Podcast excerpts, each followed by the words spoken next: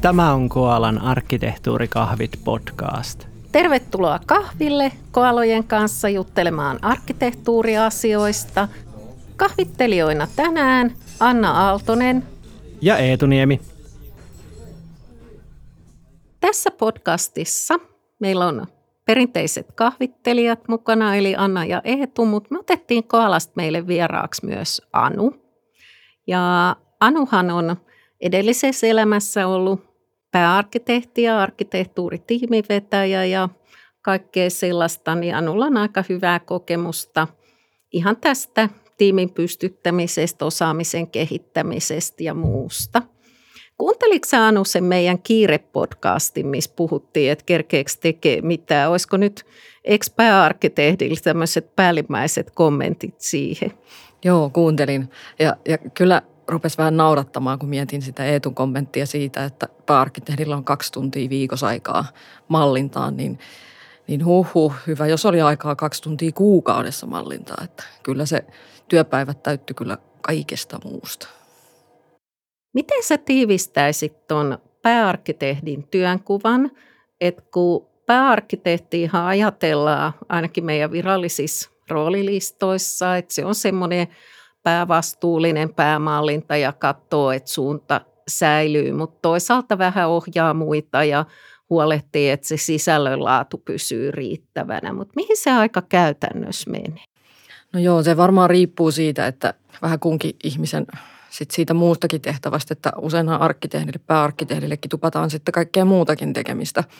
Että jos sitä nyt sitten joudut vetää pari projektia siinä vielä sivussa, niin, niin kyllähän ne sitä puhumattakaan sitten, että olet esimiehenä, niin kyllähän sitten sitä aikaa siinä haukkaa. Mutta, mutta jos menee tuohon pääarkkitehti roolin sisään, niin, niin, niin tässä on joutunut joissakin asiakaskeisseissä nyt törmä, törmännyt siihen, että joutunut vähän analysoimaan, että mitä se pääarkkitehti nyt sitten ihan aikuisten oikeasti tekee. Ni, niin siellä oli kyllä, on kyllä mielenkiintoista havaita, että siellä on niin kuin kaksi, kaksi osaa. Että siinä on se organisaattorirooli, se vetäjän rooli ja sitten on se toinen on sitten se sisältö, voisiko nyt sanoa sitten kokonaisarkkitehdin rooli. Joo. Ja se organisointirooli, niin tostahan voisi aina miettiä, että jos on organisaattori tai manageri, niin pystyykö sitä, pystyisikö sit hoitaa joku muu kuin pääarkkitehti. Mä aina itse mietin, että kun tietyt koordinointitehtävät, niin välillä tuntuu, että jos joku ihminen ei ymmärrä siitä työntekemisestä ja sisällöstä tarpeeksi, niin se organisointikin vaikuttaa, että se olisi vähän semmoista ylemmääräisen vaikeaa. Joo, toi, toi on hyvä pointti, että, että mi, miten sen niin kuin, ja minkälaiset tavallaan ihminen voi sit sitä vetäjän hommaa tehdä. Mutta se on ihan totta, että kyllä siitä pitää, sit, siis siitä työn sisällöstä pitää olla joku käsitys jotta sitä pystyy niin kuin jo, jollain tavalla hyvin menestyksekkäästi niin kuin koordinoimaan ja organisoimaan. Mutta sitten tuossa on myöskin sit sellainen, mitä olen joskus pohtinut, että, että arkkitehdit on monesti semmoisia introvertteja ja, ja semmoisia mielellään, tai, tai usein hyvät arkkitehdit on sellaisia, että he mielellään sukeltaa niin kuin sinne analysoi ja miettii ja pohtii. Ja siinä on aikamoinen ristiriita sitten sen kanssa, mitä odotetaan sitten siltä vetäjältä kuitenkin. Mm. Tarkoitatko sä, että vetäjältä tämmöiset esiintymisviestintätaidot, ehkä sen ymmärtäminen, että vaikka mä oon täällä sisältäs jutussa, niin mun yleisö ei ole, että mun nyt vaan pitää sanoa nämä asiat vähän eri tavalla. No just sitä, just sitä, että, että, että pakko, jotta se, niin se toiminto olisi, olisi menestyisi ja tai siis pysyisi edes hengissä, niin, niin sillä vetäjällä pitää olla tota kykyä viestiä niistä asioista sille ymmärrettävästi myös muille kuin arkkitehdeille. Meillähän on Eetu myös mukana tässä podcastissa, mutta multa ja Anultahan nyt ei tyypillisesti kauhean helpolla saa suvuoroa. Me nimittäin ei olla niitä introverttiarkkitehtejä, vaan me ollaan vähän semmoisia päällekkäyvä ekstrovertteja. Että minä, minä, minä, että mun pitää sanoa kaikenlaisia juttuja. Mitä sä Eetu kommentoisit noita arkkitehtuurin viestintää ja tällaista. Että miten sä koet ne tilanteet, kun pitäisi valmistella vaikka jollekin johtoryhmälle? Niin no itse asiassa aika harvoin, harvoin pitää viestiä kellekään tosi, tosi isoille johtajille. Että kyllä varmaan joku tietohallintojohtaja on niin kuin iso heebo, jolle itse pitänyt esityksiä, Ehkä jossain tosi pienessä organisaatiossa voi olla toimitusjohtaja, mutta se on sitten niin kuin jo ihan kioski suunnilleen. Joo. Mutta eihän, eihän siinä yleensä niin kuin jotain arkkitehtiporukkaa tai tietohallinnosta jotain päällikkötasoa, mutta eihän siinä.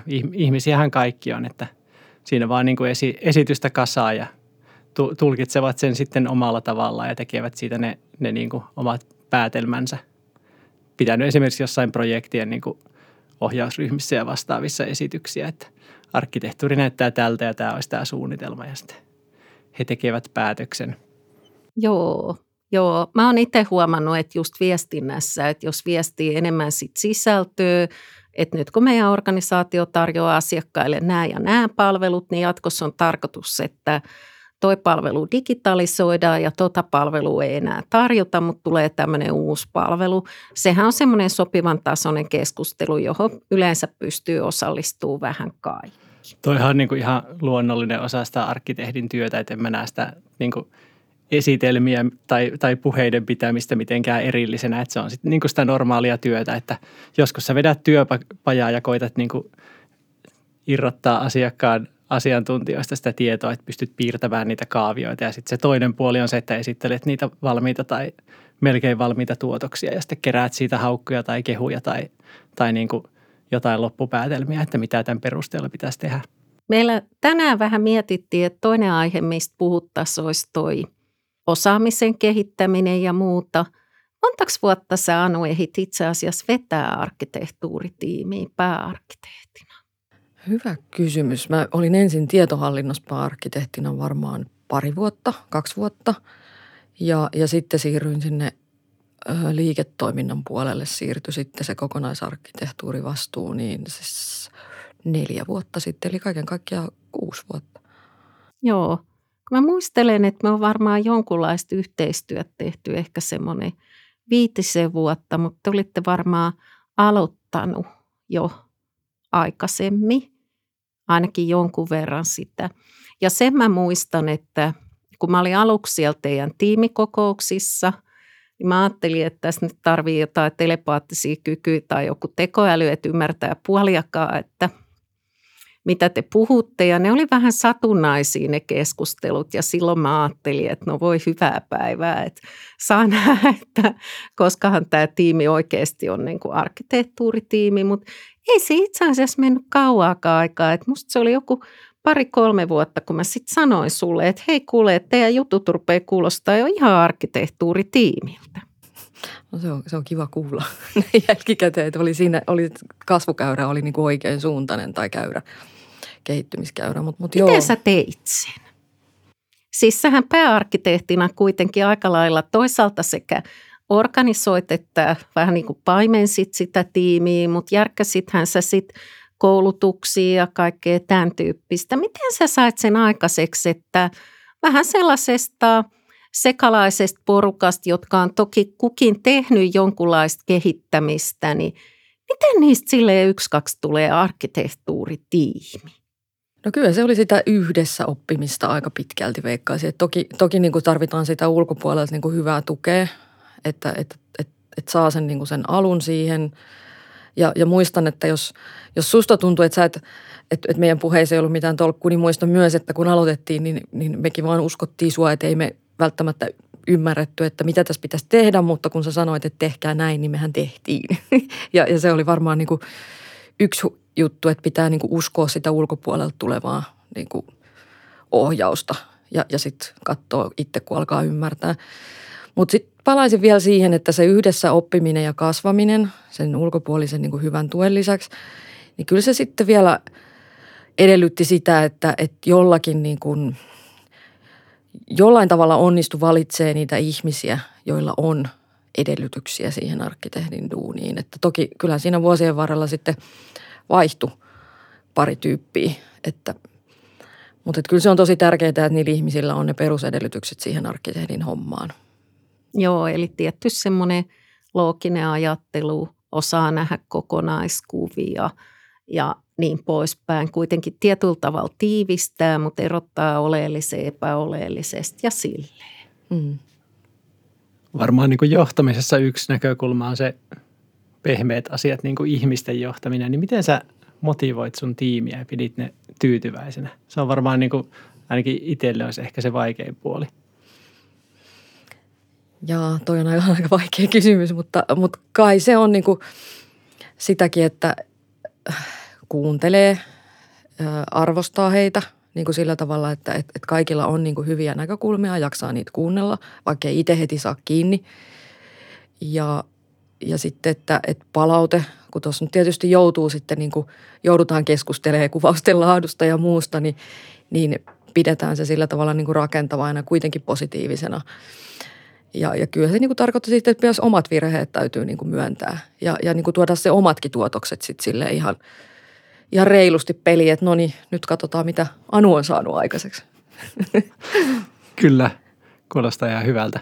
Miten sitten se konsulttipuoli? Sä te hyödynsitte konsultteja, mekin tiedetään se – mutta se, sekin on varmaan niin kuin oma, oma haasteensa, että miten konsulteista saa sitten kaiken irti, pitää valvoa, valvoa, että asiat tulee tehdyksi ja hyödyntää niitä oikein ja että tuotokset on laadukkaita. Niin onko sulla siihen jotain vinkkiä? Äh, no joo, siis kyllähän on nähty konsultteja ja konsultteja. että tota, et, et kyllä niin hyvät, hyvät konsultit, niin ei heitä tarvi paimentaa. Et, et, et tietysti niin kuin, ainahan pitää antaa niin kuin – konsulteille ensin, että meillä, meillä on, tässä on meidän mallinnuskäsikirja ja tässä on tämä juttu, miten ja tällä työkalulla ja tässä on ohjeet siihen ja, ja sitten antaa niin kuin selkeät toimeksiannot, että tässä on nyt tämmöinen tämmöinen ongelmakasa, mihin pitäisi nyt kuvaukset miettiä ja että mietitään yhdessä, että miten tämä kuvataan ja mitä kannattaa kuvata ja näin. Mutta sitten on kyllä niitäkin, että nähty vuosien varrella, että, että konsultteja joutuu ihan opettamaan ja se on kyllä mun mielestä aika, aika lailla rahahaaskaamista sitten – asiakkaalta tai siitä organisaatiolta. Että konsultti saa opetusta ja sitten me vielä niin kuin maksetaan siitä. Niin. Teillähän oli noin arkkitehtuurikatselmukset käytössä ja musta ne oli aika pitkään semmoisia aika mukava henkisiä, että käydään läpi niitä tuotoksia ja siinä sitten väkisinkin varmaan ne osallistujat oppii, että kun katselmushan voisi myös olla semmoinen pelottava tilaisuus, jossa kyylätään suurennuslasilla kaikkea viimeisen päälle, niin miten sä näet tämän? Joo, kyllä se, on siihen, se oli siihen osaamisen kasvamiseen tosi tärkeä juttu, koska sitten yhdessä niin kuin käytiin läpi niitä ja, ja kyllähän meillä sitten, ja siis varmaanhan siinä on, sitä helpottaa sitä, niin kuin, sitä tilannetta se, että siinä keskitytään niin paljon siihen sisältöön, että mitä tässä niin kuin näillä kuvauksilla sanotaan – niin sitten sit toisaalta sitten meillähän oli se sellainen lentävä lause, että no niin, ja sitten tämä mallinnusnillitys. että sitten kun oltiin sisältö käyty läpi, niin sitten katsottiin, että no nyt on väärä, väärä elementti ja väärä yhteystyyppi, mutta... Aivan väärät värit. Niin. Hankiko sä sille tiimille ihan semmoista määrämuotoista koulutusta, siis tietyistä asioista, kun ajatellaan, että nyt on nämä – välineet ja notaatiot ja semmoiset. Että miten sä näet tämän tyyppisen rooli? Joo, ky- kyllähän se perus, peruskoulutus tavallaan pitää olla, että, että niin kuin mallinnuskielet, että mitä nyt sitten päätetäänkään käyttää, että arkkimeitistä tietysti perusasiat ja, ja UMLstä, jos näin halutaan. Ja, mutta sitten sen, sen perusasioiden lisäksi, niin, niin kyllä sitten se mun mielestä se mallinnusklinikat, mitä meillä oli – niin oli tosi hyviä. Eli, eli siihenkin liittyy lentävä lause, että, että mitä tapahtuu mallinnus, mallinnusklinikalla, jää mallinnusklinikalla. Ja siellä siis käytännössä arkkitehti sai tukea mentorilta, kokeneelta arkkitehdiltä niin ihan niin kuin kahden kesken. Että et siellä oli niin kuin matala kynnys sitten mennä, mennä sanomaan, että nyt olen aivan pulassa, voitko auttaa. Aika monessa paikkaa tuot mallinnusklinikka-juttu on kokeiltu, mutta ne jää vähän niin kuin valitettavan hiljaisiksi, kun ajatellaan, että jos on kaikkea tällaista tarjolla ja silti sitten joskus, ehkä, ehkä se on sitten välillä kyllä konsultin tekemä, niin tulee katselmointiin sellainen tuotos, että tuntuu vähän siltä, että ei hyvää päivää, että ei tässä ole ongelmia kuin muodossa ja sisällössä, että muuten menee ihan, ihan kivasti, niin Onko meillä arkkitehdeillä sitten semmoista niinku väärää arroganssia? Mm, kyllä varmaan on. Et kyllä, kyllä mä luulen, että osa siihen on sitä, onko se nyt sitten arroganssia vai mitä se nyt on, mutta, mutta sellaista, että ei, ei haluta sanoa, että nyt en ihan tiedä. tai en ehkä ihan osaa. Vaikka, vaikka arkkitehtuurissa se on mun mielestä niin kuin, ihmettelen, jos on joku, jolla ei ole ikinä yhtään ongelmaa, kun rupeaa mallintaa jotain vaikeampaa asiaa, että, että se pitäisi olla mun mielestä enemmänkin niin päin, että matalalla kynnyksellä käsi ylös ja apua auttakaa, kuin se, että lähtee itse tuhraamaan kuvia. Joo. Onko sinulla sitten ollut semmoista haastetta, kun sä sanoit, että olet käyttänyt myös ulkopuolista apua ja sitten jos on koulutuksia ja muuta, että tuleeko sellaisia, että yksi neuvonantaja sanoo, että tehkää näin ja toinen sanoo, että tehkää noin ja silleen, niin tuleeko semmoisia hankalia tilanteita, että tavallaan, että jos huomaa, että täällä vähän opastajat opastavat eri suuntiin, No joo, on, on varmaan semmoisiakin tilanteita tullut, mutta kyllä mä niissä tilanteissa yleensä pyrin niin kuin kaivamaan perusteluja, että, että miksi sinun mielestäsi tähän suuntaan pitäisi mennä. Ja, ja sitten kylmästi niiden perusteluiden pohjalta tein sitten oman arvioni, että, että, että otetaanko se A vai B. Mm. Ja tämähän vähän tarkoittaa just sitä, että vaikka toi on pikkasen sellaista managerihommaa, niin tietyllä tavalla siellä pitäisi olla aika luja arkkitehtuuriosaaminen tai ainakin jonkunlainen arkkitehtuurillinen ajattelu. Muutenhan sitä ei oikein osaa tehdä. Toi ei ole meinaa helppoa. Joo, joo. Kyllä se, kyllä se vaatii semmoista päätöksentekokykyä. Ihan totta.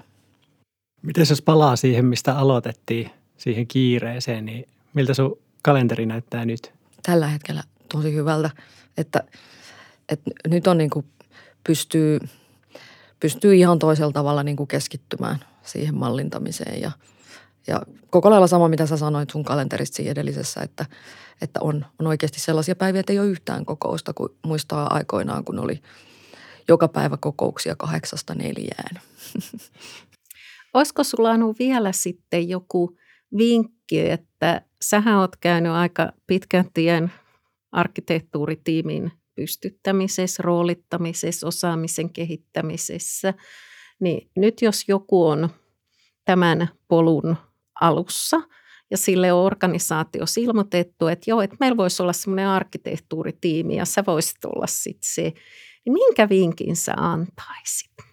Ainakin jos ne sanoisivat, että, että sä, voisit olla se, sä voisit olla se arkkitehtitiimin vetäjä, niin kyllä mä ensin kysyisin ennen kuin suostuisin, niin siitä, että vähän reunaehtoja ja edellytyksiä, että mitä mulle annetaan, että onko esimerkiksi budjettia hankkia tukea ulkoa, kuinka, kuinka monta arkkitehtiä omaa saa ja tämmöiset niin kuin lähtökohdat ehkä varmaan selvittäisin ihan ekana. Ja, ja sitten miettisin sitä, no joo, nyt mä menen jo tosi syvälle siihen, että, että minkälaista, minkälaista arkkitehtuuria tämä organisaatio nyt sitten tarvisi, mutta ehkä varmaan miettisin ensin nuo lähtökohdat ja – sitten sen jälkeen, kun olisi selvää, että, että kun olisi ottanut sen, niin, niin sitten aika nopeasti kyllä varmaan oikeasti lähtisin hakemaan ulkoa tukea, ettei tarvitse itse keksiä sitä pyörää uudestaan. Joo, tästä tuli aika paljon hyviä vinkkejä, että meillä rupeaa taas kahvitauko aika ole aika lailla käytetty, niin just kun on rehvasteltu, että me täällä ehditään tekemään arkkitehtuurityötä, niin eiköhän mennä tekemään sitä.